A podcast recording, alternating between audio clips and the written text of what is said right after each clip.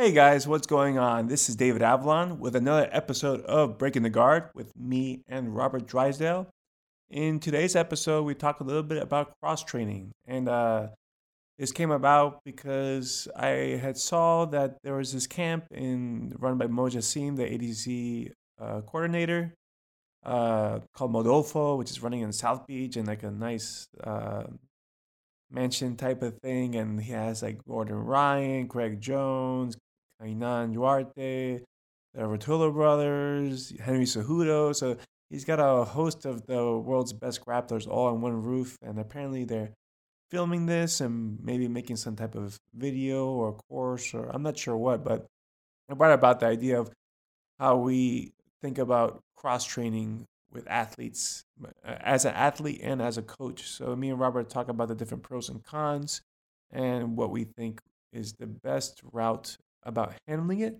And we also talk about some MMA strategies, um, pacing, rhythm, and we go a little bit here and there when moving around. So I think it's a very uh, good conversation, especially for somebody who's an athlete who or someone who's looking to get into the martial arts to try to get you straight. A lot of people want to bounce around all over the place, and I don't necessarily think that's the way to go about it, but that's why we have this podcast. So go ahead and tune in, and I hope you enjoy. Before we get started, I'd like to thank one of our sponsors, which is DrysdaleBJJOnline.com. DrysdaleBJJOnline.com is Robert's uh, online uh, video site where he has a host of different courses. I think there's like 12 of them covering various topics like his favorite guard passes, favorite mount escapes, uh, and, and a bunch more in there. And they're all like little mini courses, so they're very affordable. I think there's one as low as uh, eleven ninety nine or something like that. It's it's a really good deal. Honestly, it's a steal uh, for the type of knowledge that Robert's giving out. He's a very good instructor, very articulate, and understands the ins and outs of every move very well. So you can go ahead, watch it from your phone or from any internet device. Check it out at drysdalebjjonline.com.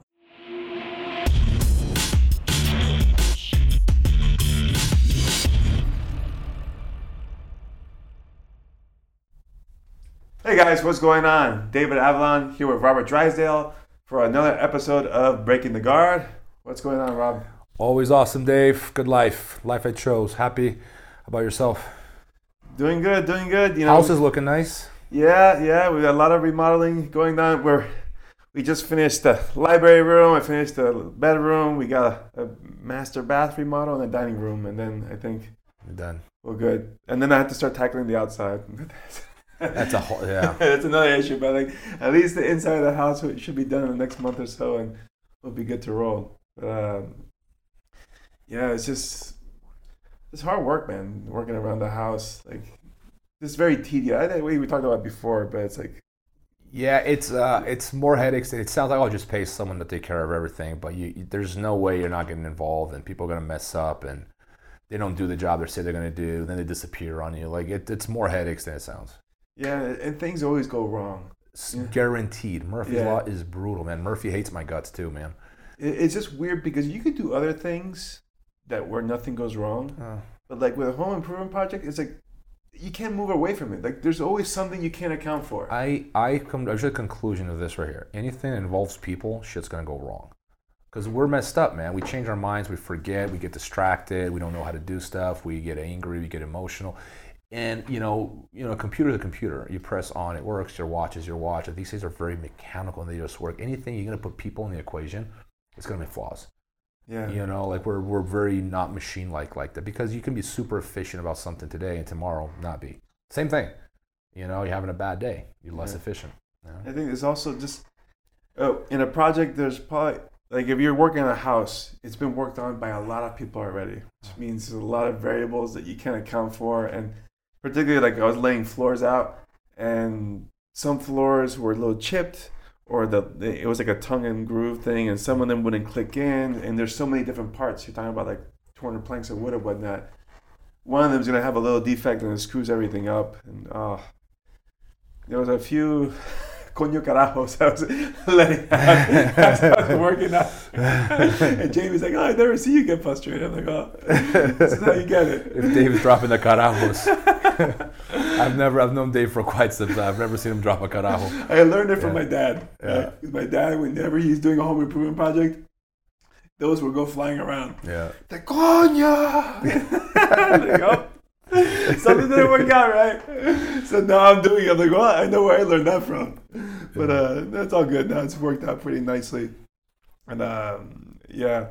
But uh, one of the things I wanted to talk about, I saw, uh, I think on my Instagram, Mo Jassim, uh, he's the ADCC. Yeah, I know. I can't pronounce his name. I just I think everyone just calls him Mo. Mo. You know, Well, it might be butchering his his surname. Yeah, I'm, I'm sure I am. Yeah. But uh, he's running something very interesting where he's putting uh, this camp he called Modolfo uh, in like Miami. I think he's. It looks like he's like in the Versace house or something like that. And he got all these different uh, grapplers to go in there, and uh, there's like Gordon Ryan, Craig Jones, uh, Kaynan. Uh, he had the Ruotolo brothers.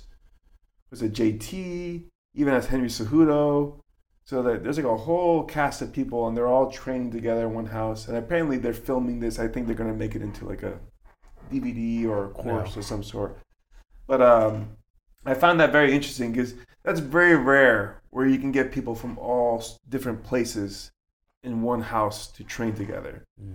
Right? So I've had that experience a few times, but I'm sure you had it well being here in Vegas. I'd like to take your thoughts on what you think about this. So this is like a immersion cross training that you would seldomly get, right? Like this is Yeah. like once in a lifetime type stuff where you could put everybody into one room. So we had a podcast a while ago about cross training and Creonte, and I, you know, and where I stand with this is is this.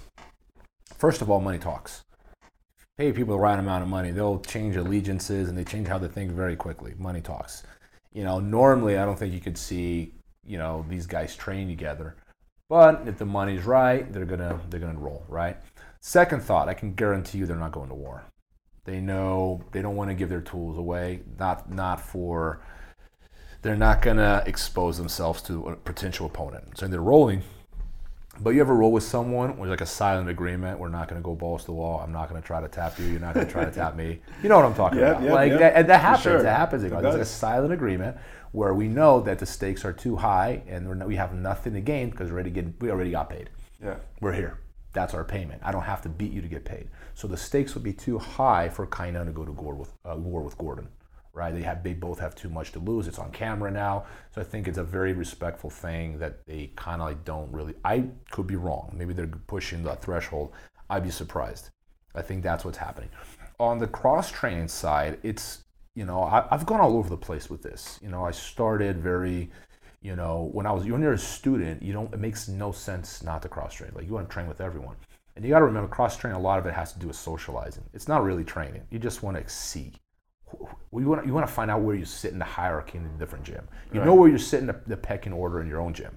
Now you're curious. It's more of a curiosity. It's socializing. It's creating all these friendships and relationships with these other teams because you know we're we're networkers at by nature. Like we like to have a broad network of people, people that like us, and and it's not very genuine. It's a lot very fake a lot of times. Like, hey, my friend, you know, it's like, eh, no, I, I know you. You don't like me. It's okay. You don't like, but you're just pretending you do because you know you benefit from being my friend in some way, right? So there's a lot of that going on. Um, I now these days as as a as a team owner, as a gym owner, I don't like it because I mean if it's like the way if it's a flow roll and it's not very genuine, yes, it's fine. But if I had a fighter in mind and he's in the UFC and he's fighting for the UFC title, for example, and you know he's gonna fight you know Henry Cejudo for the title, there's not in a million years would I let Henry Cejudo train at my gym. Yeah. Not in a million years would I let one of his training partners train at my gym. Not in a million years would I let one of my main guys go train with Henry, one of Henry Henry Cejudo's training partners.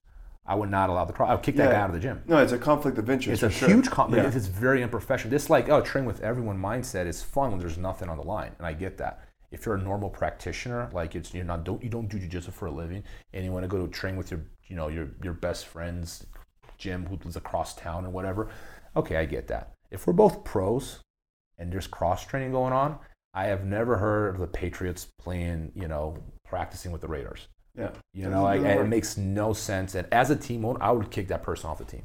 Yeah, that's what people don't get. Like the student, like, oh, why do you care if you know we cross train or this and that? It's because there's a conflict of interest. If you're training somebody or you're cross training someone and you're showing techniques that maybe your fighter is going to be using, and then they're going to compete against each other, now he's got an advantage, and now you've hurt your own team. Yeah. You know, so uh, in a competition setting, the cross training can be uh, very dangerous because you could be exposing your uh, your team to harm because you're just trying to show everything to everybody, you know. And and uh, and you have like, uh, uh, for example, this happened like a while ago. There was a quintet here in Vegas, and we were in the final with the local gym, uh, the Tenth Planet Gym, and and like Max had cross trained. He was on our team, and he was he had trained with some of those guys at Extreme Couture because that's where kind of like you know everyone meets to spar and whatever, right? And so they're training partners, supposed to be friends, but the guy's in the opposite team. Yeah. It's kind of like a weirder dynamic, right? And the whole time the guy's giving instruction on how to beat Max. And I'm watching that and I'm like, all right, Max, if you go back to that gym and train with that guy again, you're fucking stupid. I hope that was the last. And I didn't say anything. He yeah, got yeah. the clue like he never went back. But, you know, might have gone there to spar, but never rolled with the guy again because it's like, okay, man, you're going to be cornering against me? Well, F you. You know, and I, I personally, I've been asked to corner against Demian Maia more times than I can count.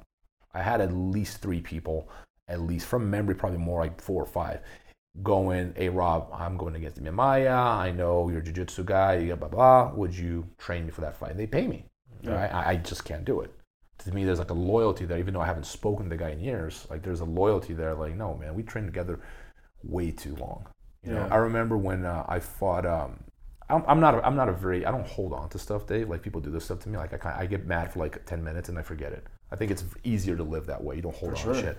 When I fought Jacare, at uh, ADCC, the super fight, Andre was like helping him warm up and like cornering him during the fight, and I'm like, what the? F-? I'm like, I remember during the fight thinking that I'm like, we trained together for years in Brazil. You don't train with Jacare. Why? It made no sense to me. To me, it's like, dude, I would never do that, right? But he did. And It's like, you know, it's it is what it is. You know, I, I'm not. I don't hold grudges. You know, probably doesn't even remember, but I do.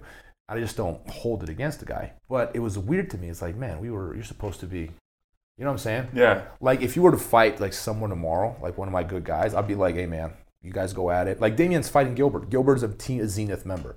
Not in a million years would I give one guy or the other yeah, advice. I'd be like, hey man, it's to me that's like standard. Like you you have to explain this to people, right? But people aren't like that, man. So the cross training thing is that very detrimental in a lot of ways to a team mentality. The team is supposed to be a beehive.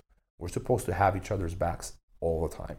So it's not a controlling thing. It's more of the team benefits yeah. from having that mindset, even if you as an individual don't. Yeah. So I, I agree with those points.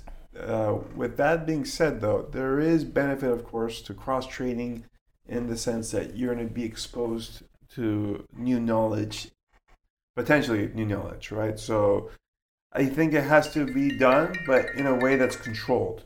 You know, so when people ask me like, oh, like, do I need to cross train at another gym every day?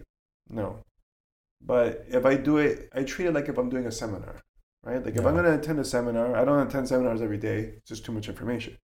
But once in a while, I do, and everything I pick up from there, like I'll absorb it, I'll train it, practice it. If it works out good, okay, now I'll disperse that knowledge into my beehive, and let all the other bees yeah. collect that knowledge. Uh, so I don't think it's necessary for everybody to be doing it, particularly if you're the coach. That's I think the responsibility of the coach is to acquire this new knowledge and hand it down to the students. If everybody goes out tries to find stuff, they they might not know what's good and what's not. It's partly why they're paying you, yeah. right, as a coach, because you're the guy who knows what works and yeah. what doesn't, and you're the one doing the homework. So, uh, like in these situations here, like this uh, Malofo camp, I, I think for those guys, it's going to be very beneficial for those athletes because uh, particularly someone like maybe Kaynan who is not training all these leg locks or whatnot, he's going to get a lot of exposure to it, you know, and like, yeah. and he's going to pick up something from it. But does he need to train every day with all these guys? No, I don't think he does. There's there's two there's there's a I, I, I agree with everything you're saying. What I say I, I think that it's hard for people to explain because the way our mind works, it's like one thing or the other. It's either good or bad. Yeah. And people don't always see the gray there's good and bad both together. These Yeah, things coexist, right? There are benefits, and then there are there's you know sometimes the, the individuals on this side of the fence, and then the team is on the other side of the fence, and you're you know, and it's not an easy one because I've been on both sides of that fence. And as a practitioner, yeah, you want to have new experiences. Although I think for progress, you don't need 30 training partners. You need like three solid guys. Yeah. That's my, my biggest leaps in jiu-jitsu. I was training with the same person every day. Those are some of my biggest leaps in jiu-jitsu. But you know, as a as a but yeah, like we were talking about, that the team is hurt on a professional level, and there's money involved, and it's a career involved, and you're just not you're not a hobbyist. You're fighting at a high level. I would never, I wouldn't do it. I wouldn't do it. I wouldn't let my fighters do it. I'd be protective of the team. It's like, hey man, I no, that guy right there you're helping right now is gonna be fighting your guy, you know, next week. No way. You know, and it's it sounds very you know political and all that, but there's no way it's not going to be political when your career's on the line. Yeah. There's a lot involved. You know, I you know maybe because I see it more as a team owner today. I don't see it as an athlete anymore because I'm not competing. So maybe that explains my change of perspective. But you know, it's it's, it's kind of your responsibility to guard the, the well-being of the team as a whole. Like you know, if, if you're going against people that are going to be going against your teammates, if it's a one-time exchange, there's not that much. But if it's happening all the time, that's a problem. I've had that problem with with, students. They wanted to represent two teams and go back and forth and train with both. I'm like, if you're every now and then, eh, and every now and then you want to go, like when I was in California, I visit Checkmat, Yeah. like Lucas. Lucas is one of my best friends.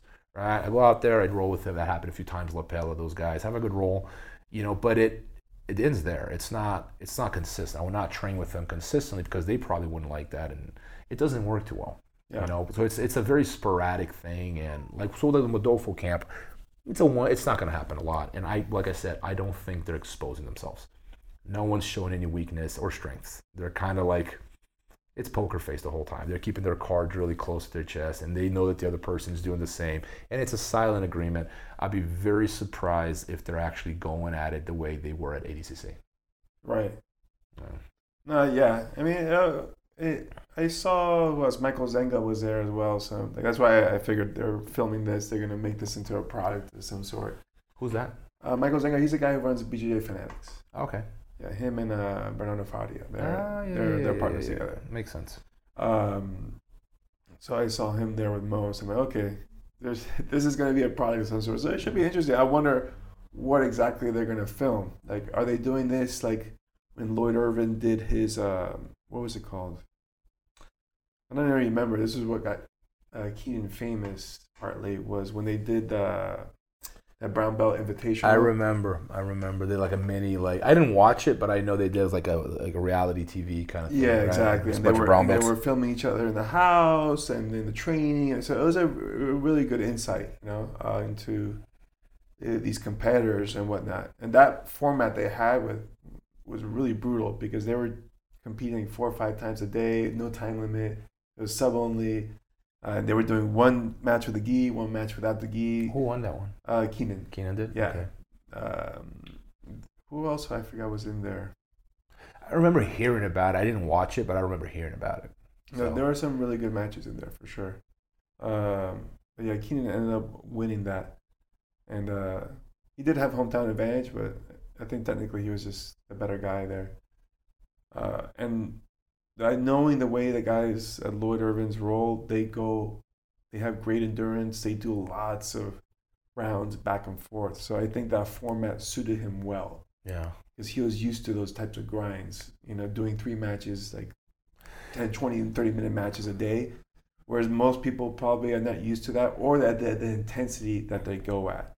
That's why when Keenan went against Gordon and they did a no time limit match, I was very impressed that Gordon was able to beat him in that format because that was like going towards Keenan's game more. Yeah. And Gordon still was able to. That was a long time after the Lloyd Irvin days, though. it was. Yeah, and you know, one thing, just on a, a caveat here, like a side note, I, you got to give it to Lloyd Irvin. I mm-hmm. think it's fair to say he's a much better coach than he gets credit for, because he's been consistently putting good. I, I I don't think there's an American coach that's put out as many good fighters as Lloyd Irvin. I can't think of any. No, he's uh, Like he's been consistent. Like I think I've done fairly well. Like I can think of it, but like I wouldn't put it on the same plane. You know, like I see some other guys out there that have done well. You know, you got like the established good coaches, like to me, Fabio Gurgel, Leo Vieira. You know, like Julio Cesar. Like there's, I can go give you a list of guys, but like Lloyd Irvin doesn't always get put in that list. A lot of people don't like him, Yeah. but he's a very good coach. You have to Yeah. be. Excellent coach. And the reason why is that he follows systems. Yeah. That's why, like, you put in athletes, he'll give you, you know, studs. It, it works that way. Like, Ali, I think, came to him as a brown belt, but from my understanding, purple, no? or maybe purple, Yeah. I'm not sure, but he wasn't really famous yet. He was No. just a big dude. And He's now he's athletic a guy, champion. yeah. And, uh, or I- Keenan came to him, I think, as a blue belt. Uh, there's JT. He's a blue belt too. Yeah, and then the but uh, the new kid, lightweight, uh, remember. Jamil, That was I think. I think he's the best guy ever come out of that camp. and he's I think uh, he's a product from start to finish. Yeah. You know, like uh, there's the one thing that Lloyd does really well is that he has the legacy kids. Like there's people that are start like four years old, and they stick with it all the way into their twenties. So he's constantly bringing new talent. and he has a, a very positive culture in there. that uh, essentially the kids they start off, and then as they grow up, they start teaching, they start mentoring. So they're all about the martial arts lifestyle. Um, You know what I mean, so it's uh, it's pretty remarkable. And when you have people in the gym for 10, 15 years, you know the type of things that can happen. it's right? it's here's the thing you you have to create the right environment and i don't know the environment personally but at least on the competitive level no one you have to i mean you can't argue with success yeah, you know you don't have to like it or you can't change it you know like its success is there and like he he is now he has two black belt world champions mohammed and jamil am yeah. I'm missing someone Uh, No. Well, well, DJ is a no-gi world champion. he's a nogi world champion I think mm, was Nija. I'm not sure if she won. we're, we're probably Yeah. forgetting someone you know like jt came out of that camp too so you did a lot of other you know Yeah. keenan you know so like they in one way or another they were impacted by that camp um uh, you, you know you got to give the guy credit for sure Yeah, and you see, even like him, he has a pretty controlled environment as well as far as his guys, but he would expose them to other people as well. I was one of those guys. Like uh, when I came up with my Kimura trap system, he flew me over there. Uh, he said like three different times to spend a week with him, and like one of them was to work with Keenan, because Keenan at the time was I think a purple belt, just turned brown, and had no wrestling. He was all guard. So he's like, we need him to learn this thing so he can defend himself using submissions and whatnot. And Keenan's like the best success story for Kimura's. He's Kimura trapped Dean Lister twice. He's got Lucas Leite. and So like, it obviously worked really well for him. Mhm. You know, and guys like and uh, what, uh, DJ Nija, they've all hit the system really well. So, but he's brought other people like DJ.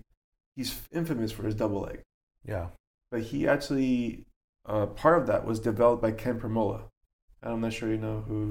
Um, the Can- name sounds He was an Iowa wrestler, uh, really good wrestler, and he used to run. oh, I forget the website he had, but it was a popular site, uh, Facebook page, memes and whatnot. It was good stuff, and um, he got connected to Lloyd, and then we found out oh, he's a really good wrestler. He's like, oh, why don't you come in teach our guys wrestling? And he taught DJ that blast double leg, there we go and I was there but also. but DJ does fit that Oh, yes. description I Yeah. was saying like the shoulders attached to the ears here Yeah. and like he's got no neck yeah, no, he's it's like he's, a built like a ram He's yeah. exactly they call they call him Ram Man. Oh, there we go. yeah, You know? yeah, he was perfect for that because uh, he's also short, so he's always Yeah. low, so it's easy to pop to run through. He doesn't have to bend his knees much; it's just drive. And uh, I remember I was there when they started working with him because it was me, DJ, and Sodiq Yusuff. Now I don't know if you're familiar with Sodiq. He's a UFC fighter now. At the time, he was a white belt. Just came in from Nigeria, if I'm not mistaken or he might have been here, but he's from Nigeria.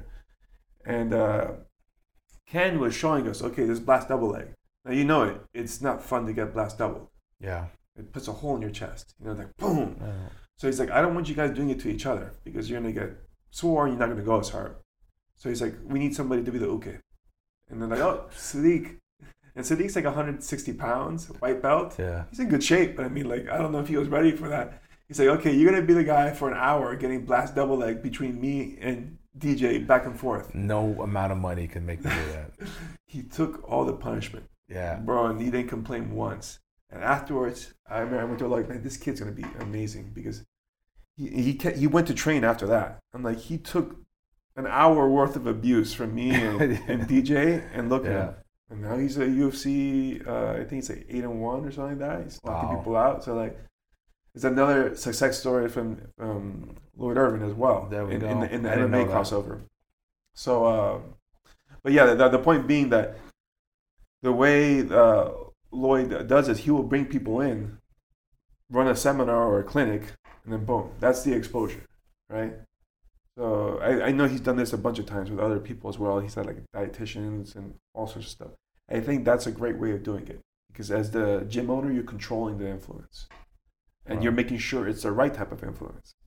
Because I've had it where people would seek out advice from what I would consider charlatans. Yeah. They don't know what they're talking about, and they get into your fighter's ear and start feeding them BS. Oh, there's And tons then of You, man. Then you, yeah. you've now they're, they're they're poisoned because now they they see this guy as an authority figure, and now he's going against what you're saying, but he has a higher standing now. And you know when that happens, I, and I've been doing this long enough to observe this, is as soon as they, they become successful, as soon as they reach that spotlight, that's when that guy comes in. It's like, and you've seen it in every like fighting slash boxing movie you've ever watched. There's like that. There's that guy. There's Yeah. a coach who brings the guy up, and there's like the, the manager that comes along later and takes him in the wrong direction, and he goes back to the old coach because the old coach really knew how to train him, right? We see, and it's so true. It is. It's so true because you know it's sometimes it's not you know it's always like the evil manager, but it's a lot of times like ah, I've said this before. A lot of times it's the wife, it's the girlfriend, it's the dad, it's the mom. Yeah. You know, other people that, that shouldn't be.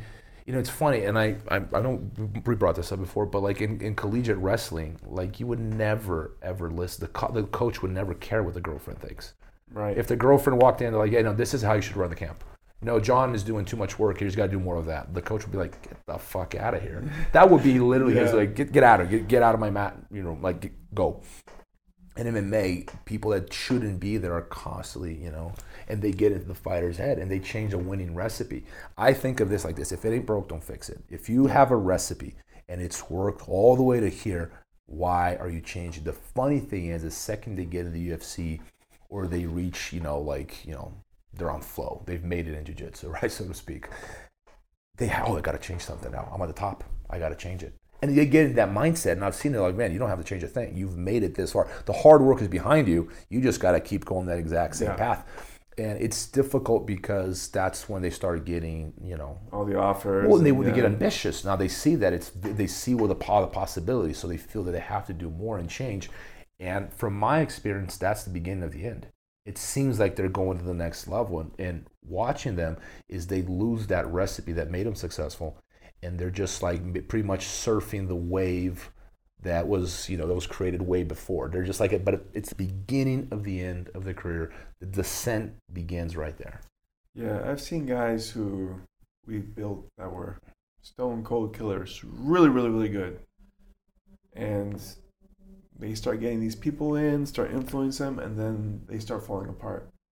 And then they're like a shell of their former selves. Like, man, like, just ruined a, a guy that could have made more of himself just because he listened to the wrong people. Wrong and it's people, like you man. said, because the more successful you get, the more like you're like a great white. Lots of remoras are starting to clinging onto your back to feed for the oh, ride, and, they and they Oh, might not. hard to yeah. identify. Yeah. I, I was funny, man, because I, I was watching this documentary on it might have been Netflix. I don't remember. It was, it was like on Caesar, and I can't remember which Caesar it was. I think it was Augustus. All right, and basically it was talking about you know his biographers will say like he like very lonely guy. Obviously can't trust anyone. And I was imagining, man, imagine what that guy had to go through. Because as as any leader feels this, because you know the more you climb up, the less you can trust people because everyone's got their own agenda. Yeah. And your true friends are known you can know you can trust are the ones that were there before you accomplished anything, right?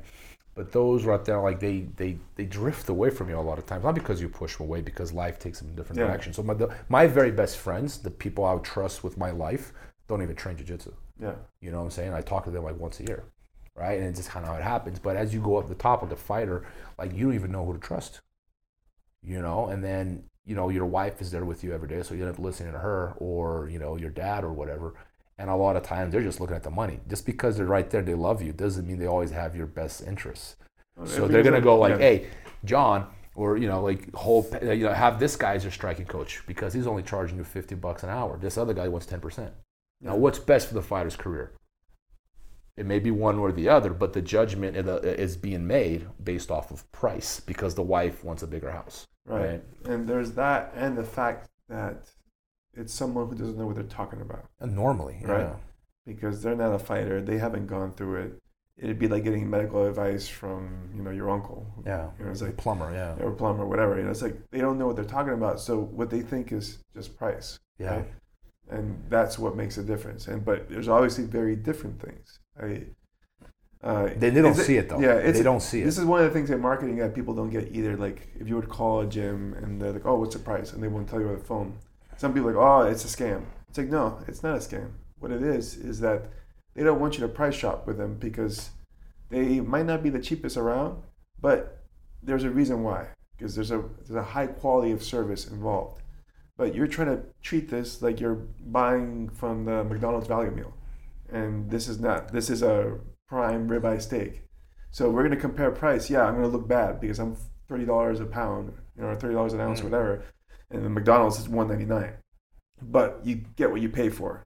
One ninety nine, you Yeah. have diarrhea when you go to train. yeah. you have the prime rib, you feel pretty good about yourself, right? So, I, it's one of those things that you have to know what you're talking about when you pick the price. So if somebody's making the decision of how your training camp should go and isn't an expert, they're not in the position to make that. They're- And I, I agree a hundred percent. And but it takes a level of maturity to be able to, you know, it's a personality thing. This is where like like a lot of things are outside of the cage, they're not technical at all, play a huge impact on what's going to happen inside that cage or on Yes. the mats. Because having the ability to make the distinction between a good and a bad decision on a personal level, on a financial level, on who you're going to surround yourself with. Like we're talking about social intelligence. We're talking about, you know, knowing when to be put your foot down and when to, you know, when to take a step back, when to like give the authority to your coach, and when to acknowledge when he may be wrong.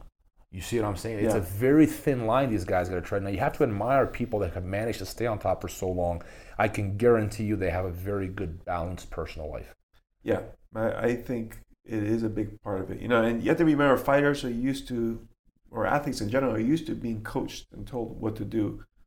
And it doesn't take much effort for somebody else to try to fill that void, you know, if the coach is not in, injecting himself. So, of course, a wife or a mother or a father or someone else can come in and take that coaching role and fill voids Yeah. if it's not if you're not putting enough. So that's why I think it's important because I think fires are susceptible to being manipulated in that way. It's not their thing too. They Yeah. got they, they do what they do. Yeah. You know, so um, having the right people.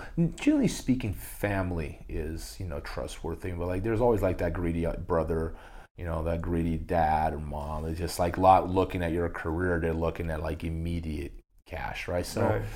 I mean, if it's, you look it's, at, like, it's tricky, man. It's a Uh, tricky one. unfortunately, it's like if you look at murder suspects, it's always family or husband. Oh no, like wife, yeah. too. Like Yeah. it's always like Yeah. the creepy uncle, man. Like it's it's it's crazy.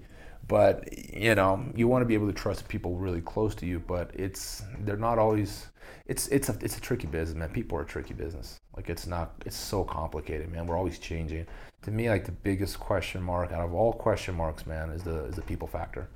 It's Yeah. a very difficult one. To me, it's like psychology. Like sometimes I'm looking at this stuff and I'm going, man, is are we ever going to figure out human behavior? Because we can't even put you can't even no, you can't put the finger on it and say this is what people are going to do next. You don't know. You have no. Someone's explained to me some of that.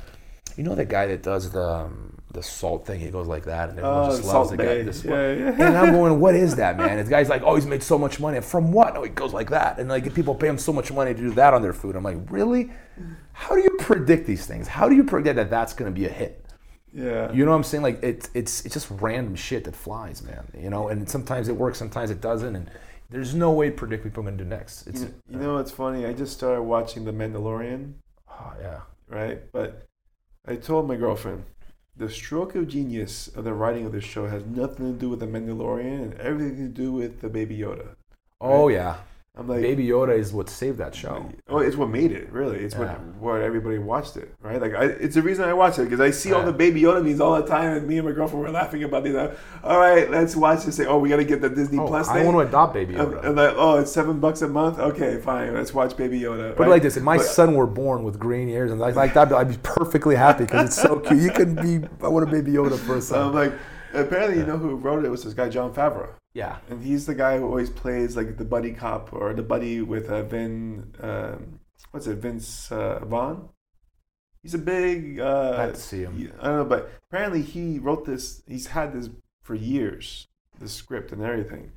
But like, I guess it was only just now where he decided to pitch it, or somebody Yeah. picked it up, and to make it a movie. Because if you look at the credits, he's the executive producer, he's the writer, he's the director. I'm like, that's pretty amazing because I mean, he's known as an actor, you know, and that. That's great. But he Good put it all him. together. But but my question is, did he write in the Baby Yoda? Because if he did, then he's a genius because he understands, especially now. Or I'm wondering if Lucasfilms got it and then like, okay, we need to make something very adorable here. You know how hard it is to get my daughters to watch Star Wars with me mm-hmm. because we have to find a happy middle, Yeah. right? Like we can't. So like sometimes it's Lord of the Rings or Harry Potter, and that's kind of like middle ground for us. But like Star Wars is something I want to watch and I can't get them to watch. They love Baby Yoda. They Oh, yeah. watched The Mandalorian with me because Baby Yoda's in it. Yeah, You know, take out Baby Yoda, see if they're interested. yeah, yeah. They're mm-hmm. gone. Nah. That's funny because it literally does nothing. No, it's just cute. he doesn't talk. doesn't have any meaningful interactions. No. It just sits there. And goes, It's the star of the show. I, I, I told Jamie it would be great if they put the casting like yeah, Brad Pitt. yeah, yeah. Yoda. Just it is because like Yoda, i the original Yoda, is such an adorable character already, and then you got a baby version of that. It's just man, it's too much. I'm surprised they don't have toys out yet. I'm sure they're on their way.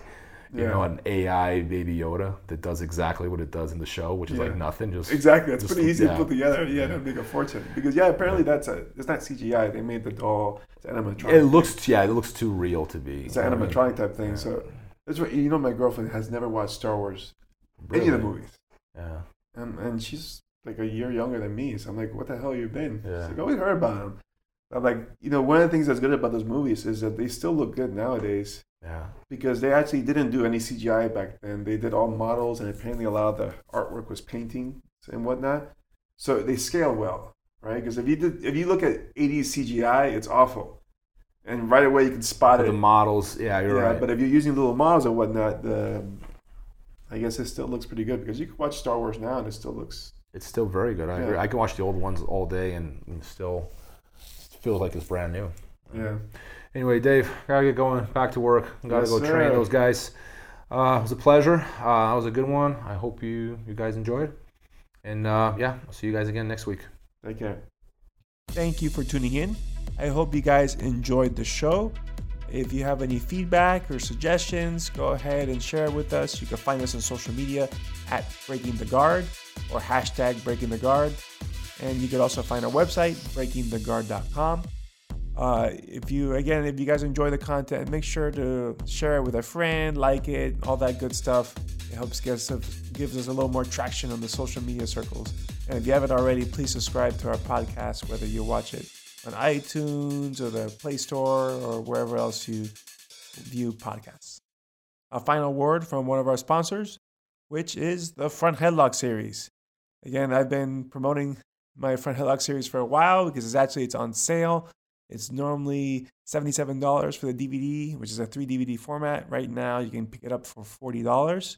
And that also comes in online streaming as well, whether you get the DVD or whatnot. It's a very good course covering the fundamentals and advanced techniques on how to use the front headlock for MMA and grappling. Whether you don't like wrestling or you do, you'll definitely need to learn this because usually, if you don't like wrestling, it's because someone's front headlocking you. they're sprawling in you, they're catching you in guillotines, and they're making you suffer. So, if you know how to use a front headlock really well, it's a very good counter wrestling game. Uh, it doesn't require you to be athletic or explosive. It just uses solid grips and controls around the head to nullify your opponent. And not only is it good for scoring takedowns and countering takedowns, but also for scoring submissions. Because if you have a front headlock, pretty much every choke is at your disposal. Whether you're looking for guillotines, D'Arce, anaconda, even set up triangle chokes from there, whether it's in uh, reverse inverted like Toby Imada, or just like a standard triangle choke. Everything could be set up from there. So go ahead, check it out at frontheadlock.com.